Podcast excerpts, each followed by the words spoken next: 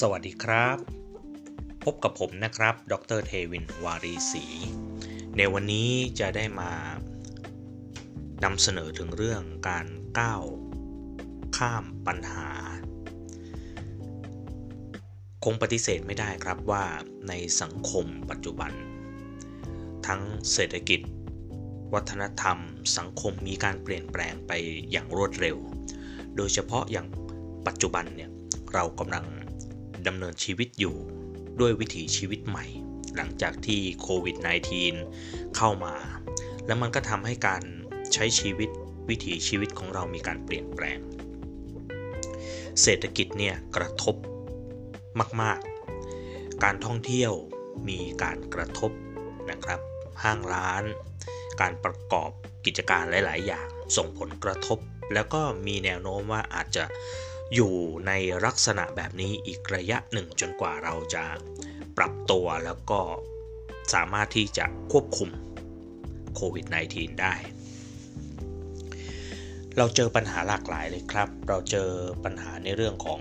ระบบการเรียนการศึกษาที่จำเป็นจะต้องปรับรอบเวลาในการสอนนักเรียน เพื่อให้ได้เรียนรู้รับรู้เรื่องราวที่จำเป็นตามแต่ละช่วงชั้น ซึ่งเราเคยหยุดยาวมาแล้วช่วงหนึ่ง ผู้ปกครองหลายท่านก็กำลังกังวลว่าลูกจะเรียนทันไหมภาระหนักก็เลยตกอยู่ที่คุณครู แต่ก็คงจะไม่ใช่คุณครู ผู้เดียว พ่อแม่ผู้ปกครองก็คงจะต้องเข้ามามีส่วนร่วมด้วย ในการที่จะกวดขันเป็นกำลังใจแล้วก็ช่วยสนับสนุนเด็กๆ ให้เรียนรู้ตามเนื้อหา ที่ทางโรงเรียน แล้วก็ระบบการศึกษากำหนด คุณครูเองก็ปฏิบัติหน้าที่อย่างเต็มที่ครับ ภายใต้ภาวะ new normal ก็คือต้องรักษาระยะห่าง นอกจากรักษาระยะห่างแล้วเนี่ยทำอย่างไรให้เด็กได้เรียนรู้ภายใต้ระยะเวลาที่จำกัด พร้อมกับปลอดภัยด้วย ทั้งความรู้ทั้งการดูแลป้องกันปัญหาในเรื่องของสุขภาพเยอะแยะมากมาย ประเทศเองก็กำลัง ประสบกับปัญหาครับ ซึ่งเป็นที่ทราบกันดีว่าประเทศไทยเนี่ยรายได้ส่วนหนึ่งนะมาจากการท่องเที่ยว ซึ่งนักท่องเที่ยวจากต่างชาติเนี่ยนำเงินเข้ามาหมุนเวียน ก็คือเข้ามาไม่ได้เข้ามาเที่ยวเฉยๆเข้ามาซื้อซื้อของเข้ามาพัก เข้ามาเดินทาง เพื่อที่จะไปในแหล่งท่องเที่ยวที่สำคัญ เมื่อการท่องเที่ยวประสบปัญหาเนี่ยนอกจากรายรับน้อย ประชาชนที่ประกอบอาชีพ รองรับนักท่องเที่ยวอยู่ ไม่ว่าจะเป็นพ่อค้าแม่ค้า โรงแรม ประสบปัญหาทั่วหน้าเลยครับ แล้วหลายกิจการก็ต้องปิดกิจการลงไป ที่ยังคงสภาพอยู่นี่ก็ต้องบอกว่าอยู่กันแบบทุลักทุเล สิ่งเหล่านี้ครับจะบอกว่ามันมันคือยุคใหม่ที่จำเป็นที่ต้องมีการปรับตัว จริงๆโควิด -19 ไม่ใช่เป็นตัวต้นเหตุที่ทำให้เกิดเกิดภาวะการเช่นนี้ แต่ว่าเป็นตัวกระตุ้นที่จะทำให้สถานการณ์เหล่านี้มันเกิดขึ้นเร็วกว่าเดิมเท่านั้นเอง เราเคยคิดอยู่ครับว่าถ้าเกิดวันโรคระบาดเกิดขึ้นเนี่ยประชาชนจำเป็นที่จะต้องดูแลสุขภาพโดยการล้างมือ ดูแลสุขภาพด้วยการรักษาระยะห่าง เพราะว่าโรคร้ายอาจจะติดต่อได้จากการสัมผัส ติดต่อได้จากทางเดินหายใจ เราคิดมานานครับ แต่มันก็ไม่ไม่มีตัวกระตุ้นแรงพอที่จะเกิดสถานการณ์เหล่านี้ได้ แล้วก็เรื่องรายได้ การประกอบอาชีพ ซึ่งก็จะเห็นว่าในบางพื้นที่เนี่ยรองรับนักท่องเที่ยวอย่างเดียวแต่ เราไม่ได้เตรียมแผน 2 แผน 3 รองรับไว้เลย วันนี้ หลาย ๆ องค์กรหลาย ๆ หน่วยงาน รวมถึงพ่อค้าแม่ค้าก็ต้องมีการปรับตัวครับ จากเดิมทีที่เคยเห็นบางร้านนะครับ เดิมทีที่เป็นร้านอาหารตามสั่ง ซึ่งจะบอกว่านั่งทานเหมือนเดิมไม่ไม่สะดวกเหมือนเดิมแล้ว ก็ปรับครับปรับมาเป็นทำอาหารกล่องสถานที่ท่องเที่ยวหลายแห่ง ก็มีการปรับเพื่อที่จะรองรับนักท่องเที่ยวน้อยลง แต่ว่ายังรักษาคุณภาพและกิจการของตัวเองก็ยังอยู่รอดได้ หลายอย่างมีการปรับเปลี่ยนครับ การเรียนพิเศษ แต่เดิมทีต้องไปนั่งเรียนแบบแออัด ปัจจุบันก็มีการจัดเป็นคอร์สออนไลน์ วิทยากร การสอนหลักสูตรต่างๆ ก็มีการปรับตัวครับ การปรับตัวเหล่านี้ก็ถือว่าเป็นนิมิตหมายที่ดี เราก็กำลังอยู่ภายใต้ New Normal วิถีชีวิตใหม่ ซึ่งแต่เดิมทีเนี่ย ไปเดินต่อคิวซื้อของขึ้นรถนะสาธารณะ ยืนชิดติดกันจนแทบจะหายใจลดติ่งหูก็เลย ตอนนี้เราก็เริ่มเรียนรู้ครับ แล้วเราก็เริ่มรักษาระยะห่าง มีผูกแมสดูแลสุขภาพ มีพกเจลแอลกอฮอล์ก็ขอให้สิ่งเหล่านี้เนี่ยอยู่ติดตัวเราไปนานๆนะครับ ไม่ใช่เกิดความเคยชินแล้วเราก็ละไม่ปฏิบัติ และซึ่งแน่นอนครับว่าเมื่อมันมีการเปลี่ยนแปลงอย่างเร็ว แล้วก็กระทบมากๆเนี่ยมันย่อมเกิดภาวะคับข้องใจเกิดปัญหาตามขึ้นมา ปัญหาต่างๆเนี่ยครับเคยมีครูบาอาจารย์ที่เคยสอนผมมาบอกว่าปัญหาเหล่านี้เนี่ยมันมีแบ่งด้วยกันเป็นสองประเภทด้วยกัน ปัญหาประเภทแรกคือปัญหาที่แก้ได้ ปัญหาประเภทที่ 2 คือปัญหาที่แก้ไม่ได้ แล้วเวลาเราจะแก้ปัญหาเราจะ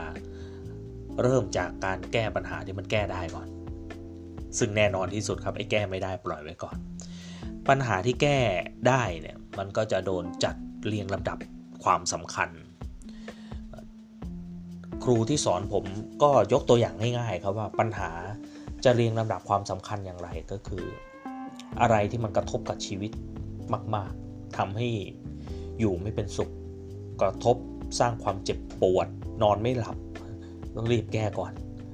รีบแก้ก่อนครับด้วยทรัพยากรที่เรามี ก็คือภูมิปัญญาที่เรามีสิ่งที่เรามีแก้ก่อน ส่วนปัญหาเล็กๆน้อยๆค่อย ๆ จัดการมันไป หลายคนก็แก้โดยการหวานแหเลยละอะไรอะไรที่คิดว่าเป็นปัญหาพยายามจะแก้ได้ทั้งหมดมันคงไม่ได้ เริ่มจากที่สำคัญก่อน เมื่อแก้ที่สำคัญได้แล้วเนี่ยก็ค่อยๆจัดการกับ ปัญหาเล็ก ๆ น้อยๆไป ส่วนปัญหาที่แก้ไม่ได้ ปล่อยมันไว้ตรงนั้นนะครับนะบางทีมันก็ไว้ให้สบายใจดี ไปหาที่ปรึกษาดีๆ หา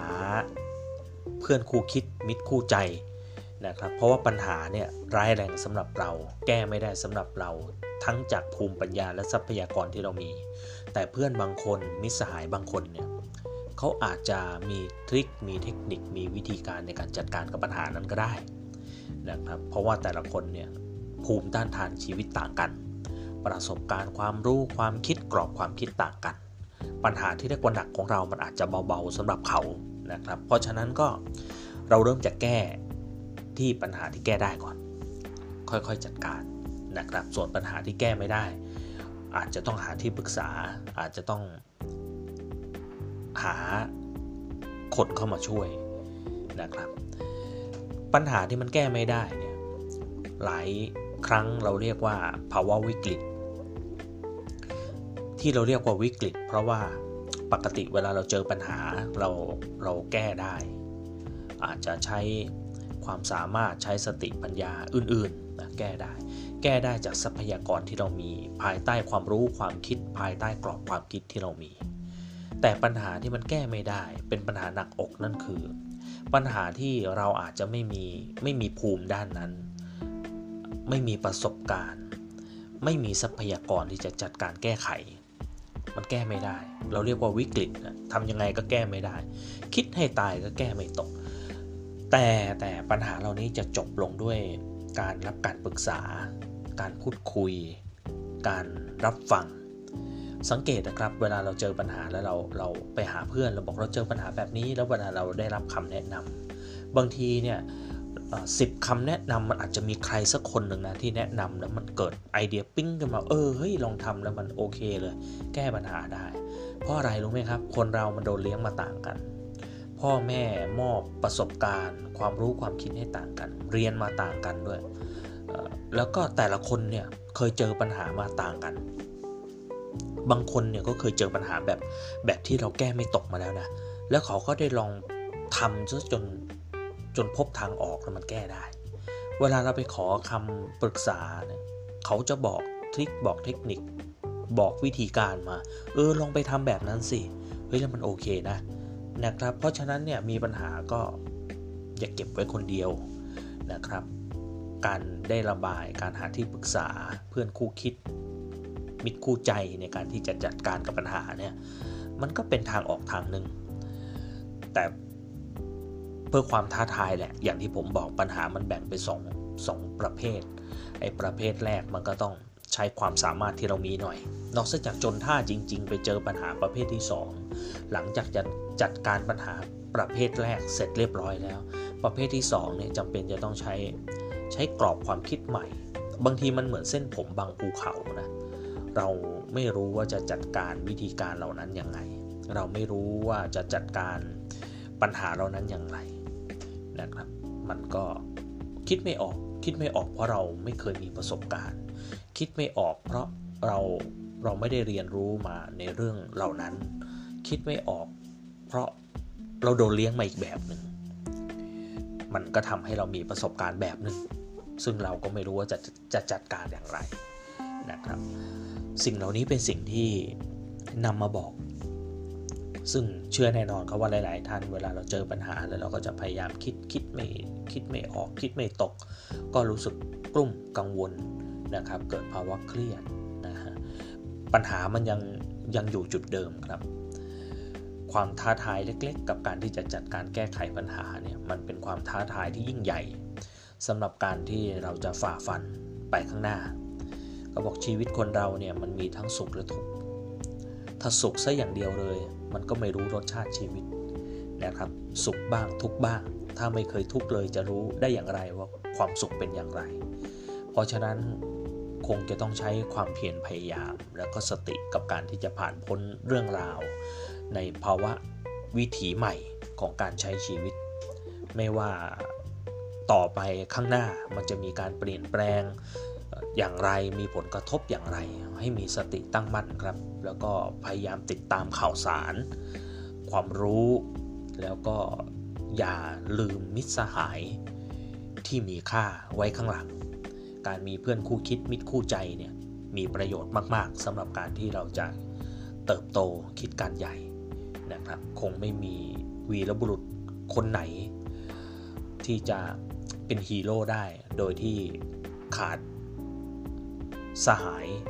ที่สามารถที่จะร่วมร่วมต่อสู้ ร่วมเคียงบ่าเคียงไหล ร่วมรับฟัง ร่วมปลอบประโลมเวลาเจอปัญหา ครับผมวันนี้ผมก็นำเรื่องราวดีๆ ครับกับการเป็นกำลังใจเล็กๆสำหรับการต่อสู้กับปัญหากับอุปสรรคต่างๆ นานา ในยุควิถีชีวิตใหม่ New Normal ภายใต้ภาวะ วิกฤตการเปลี่ยนแปลงหลังจากที่โดนโควิด -19 นะครับเข้ามานะครับเป็นกำลังใจให้ทุกๆคนนะครับ สวัสดีครับ